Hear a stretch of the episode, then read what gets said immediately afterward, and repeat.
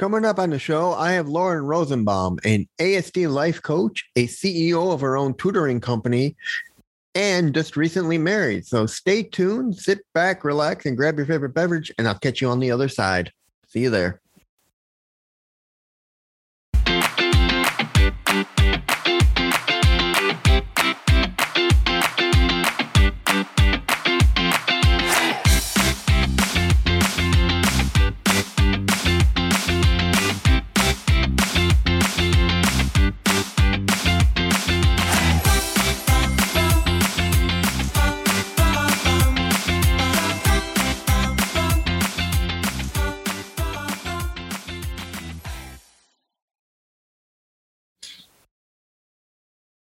Hello, everybody, and welcome to Inside the Asperger Studios Present Stories. Today, I'm joined with Lauren Rosenbaum, ASD life coach, CEO of her own company, and recently married.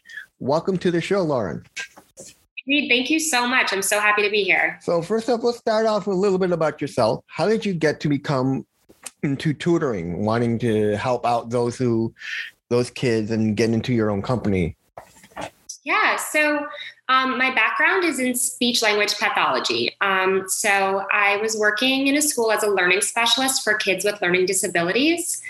And after school, I was working one on one with some young kids who needed academic support or speech therapy.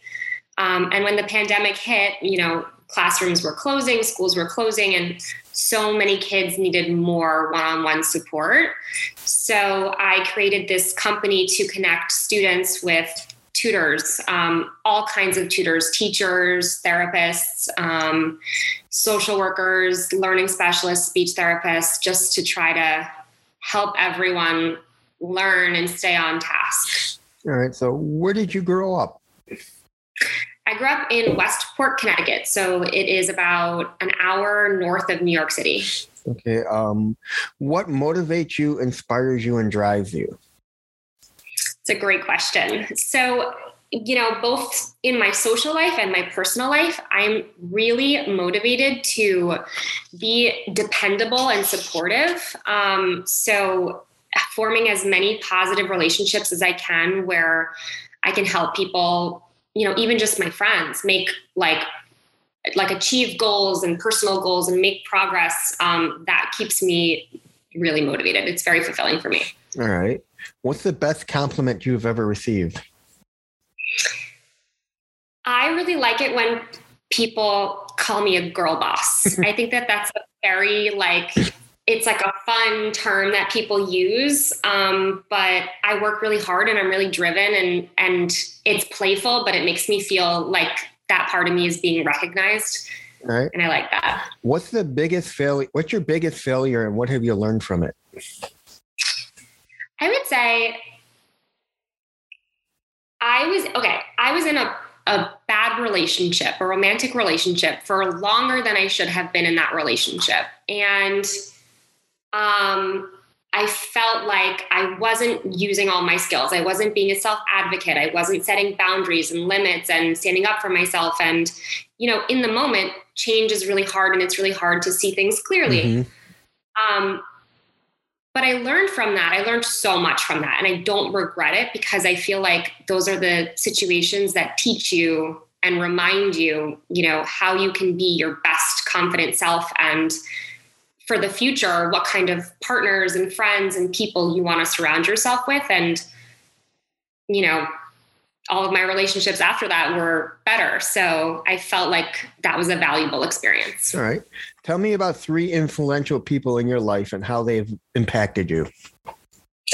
So i would start with my dad. Um, i think that my dad has taught me that men can be emotional and sensitive and good fathers and cry a lot and still be manly men. And i i you know that's something that's so complex in our world. Mm-hmm. um, and as a little girl i think that was really important to see because i knew that men weren't bad and or the other and that they were just other humans. Um, Second would be my husband. Um, he's my biggest supporter, my biggest fan. He has taught me to always send a thank you note to people and um, to that cooking can be fun, which has been a really big lesson for me.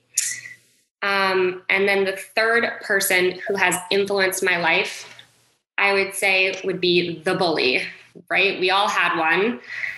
My bully in elementary and middle school taught me that girls can be mean um, and that it's really important and impactful to be nice and to be kind. Right. What makes you feel inspired or like your best self? Um, I feel like my best self when I'm getting a lot of sleep, I'm eating healthy, um, my body's healthy, I'm around people that I love, and I'm nurturing my friendships. That makes me feel really happy when I reach out to people I haven't talked to in a while and I'm connecting with all the people in my life. All right. Finish the sentence. I am at my best when. I am at my best when my bed is made, my room is clean, and I have a to do list. I'm a Virgo, so I like to be organized in my in my space and, and then in my brain. All right. If you can turn back time and talk to your 18 year old self, what would you tell him or her? I would tell her that it's going to get better because nobody who's in their glory at 18 is going to be glorious forever, right? That you're not meant to reach your peak young. And when you're young, you're trying so hard to fit in and to be like everybody else, and, and that's impossible. And so I would tell her that one day I get to be myself and people will like that better. Okay. If you have if you can have a billboard with anything on it, what would it be and why? I think I would tell people that it is okay to grow out of relationships with people, friends, love, partners, whatever. I think that um, people need permission to move on from people who aren't bringing them joy. And that's hard for people. And so I think giving people permission to say, okay, like this relationship is causing you more grief than than joy, and it's okay to move on. So I would say, okay, it's okay to move on. It's okay to move on. Yeah. All right. What What do you think the world would look like in five years? In five years, I hope COVID is gone. Um, I think the weather will be very different and probably a lot hotter. Um, and I think we'll have civilians going to the moon on a regular basis. All right. What was your favorite subject in school? I loved English. I loved to read and write. Um, and I loved art class. All right. Would you consider yourself an introvert or an extrovert? Definitely introverted. Um, very social. I love to be around my friends, but I always need a break to be alone and and you know recharge my battery by myself. It sounds like me almost. I consider myself almost half and half. I'm very yeah. outgoing, but yet there are times where even as a social gathering, I feel like I need to get away and just find the quiet place and let my mind recharge. Totally. I think of it like what what makes you feel energized? So my husband when we're with our friends and family and we're around people he leaves being like oh my, i feel so great. My cup is full. So he's an extrovert. And i love being around people and friends but then i leave feeling tired mm-hmm. right? So my i get recharged and energized when i'm have a break to be alone. All right. If you could be remembered for one thing what would it be and why I would want to be remembered for being a good friend. Um, that's something that I take really seriously, and I would I would want people to say like, "Oh, she was, you know, she was a good friend. she was loyal, trusting, supportive, good friend." Well, I consider you a good friend. Thanks, Reed. You're welcome. And why don't you tell us a little bit about your story? How you got to become an ASD life coach and where you are now and where you see yourself going. Great. Okay, that's a good one. Um, so, in a nutshell, after college, I was teaching preschool and I had a little kid in my class who couldn't really speak very clearly. And so none of the kids wanted to play with him. He was always frustrated and alone and he couldn't communicate. So I had this like light bulb moment where I was like, I want to be a speech therapist because the speech therapist that he was working with was helping him speak and he was able to make friends and it was just magnificent. And what good is life if we can't communicate with people and form relationships? Um, so I started to do that. And then, you know, in my professional life and my personal life, I was always like the master communicator, like, you know, helping my friends deal with their texts to their boyfriends and you know things like that and then at school working on social skills um, and i saw the show love on the spectrum a few winters mm-hmm. ago and had another light bulb moment where i was like oh my god i could be doing this for work for a living um, so I felt like I was marrying, you know, my professional passions with my personal passions. And I reached out to Jacqueline and got started right away. And it's been amazing. I love it so much. Okay. And now we get to the part of the show where everyone wants to hear the questions. What is your favorite word? My favorite word is inevitable. Um, Go on. I yeah, I love the way it sounds. I love the way it feels to say. And I also love what it means. All right. What is your least favorite word? My least favorite word is ugly. I think it's a very ugly word. and it's not nice. what turns you on creatively, spiritually, and emotionally? Um, I love open and honest conversations. I find that people have a lot of um, verbal boundaries where they don't like to talk about certain things and being able to like have a trusting relationship with someone where you can say whatever you want and not offend each other and talk about your feelings and I that, I love that that is definitely my emotional what gets what gets me going the trust and support and loyalty and, and honesty what turns you off selfishness I do not like when people are selfish. What is your favorite cuss word? The F word, for sure. It feels, it relieves so much angst and tension and frustration. And I think there is scientific evidence that your brain feels happier after you say it. well, I mean, if you think about it, the F word, the F word has got so many connotations to it. It could be used in yeah. any way, in any form. It's, I think it's the most versatile, versatile word of them all. Yeah. And it's really a tool. Like, you know, you say it to release whatever you're feeling, you know, and it and it helps. Right. As long as you don't do it in front of kids. Yes. What is your what sound or noise do you love? I love the sound of rain and this is an odd one, but it makes me think of my childhood. I love the sound of swing sets, like the squeaking of well, swing it sets. kind of brings back the your childhood memories of playing yeah. on a swing when you're in school and everything. Exactly. Exactly. What sound or noise do you hate?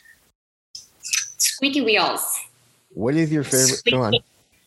Sorry, no, that, I was just going to say it again. Those are that's the worst sounds. Anything that needs like that's rusty that needs oil. All right. What is your favorite color? my favorite color is pink. Um, love pink, but I you won't see me really wearing much pink. I wear a lot of like earth tones and I decorate in earth tones because I find that to be a calming palette. Mm-hmm. mm-hmm. What is your least favorite color? Um, that that gross brownish yellow color that looks a little bit like throw up. Almost puke green. Yeah, exactly. What exactly. profession other than your own would you like to attempt? I feel like I would love to be an author and just like hole up somewhere in the woods for months and like turn out my big masterpiece. What profession would you not like to do? I could not be a vet. I love animals so much mm-hmm. and I would not be able to like see them sick and put dogs down. That would devastate me. I would not be able to do that. What profession would you like to do other than your own? Um, be a writer for sure. All right. Be a writer. If heaven exists, what would you like to hear God say when you arrive at the pearly gates? Um, I think it would be great news if God was like, "There's more," you know, like, "Come on." There's like, it. It makes me feel sad to think that like everything just ends. Mm-hmm. So I would want to hear that there's more, maybe another life or another world where we keep living or something else, something more. When heaven or when you arrive at heaven, who would you like to meet? I would love to meet anyone in my family lineage, my ancestors. Like I think it'd be really cool to hear their stories, to see if you know if I look like anyone or if anyone has any of my personality traits. I think that'd be really cool. And finally, what books would you recommend to my to my audience? So I really like reading fiction books where the protagonist is on the spectrum. Um, I think that if it's well done and honest, then it can be a beautiful story and really teaches people a lot about the brain on the spectrum. Um, so, some recommendations would be The Curious Incident of the Dog in the Nighttime. Um, Mockingbird is a really good, cute story. Um, and then this one's a little bit different, but I always recommend The Ultimate Hitchhiker's Guide to the Galaxy because I really like how they mock how silly life is and how ridiculous humans are. And I think it's really smart, but in a playful way. And that's it, everybody. That's Lauren Rosenbaum, ASD life coach extraordinaire. Thank you so much, Lauren. Great, Reed. Thank you so much for having me. Not a problem.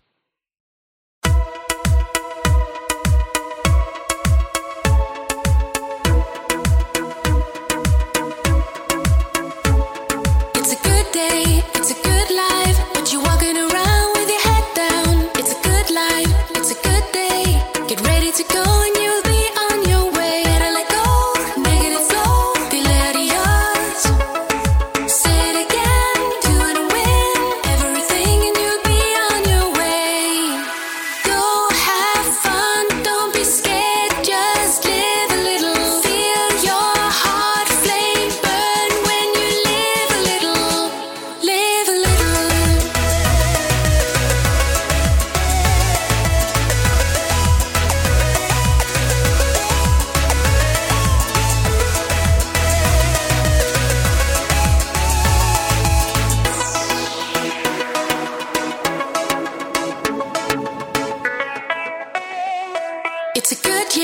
and then we're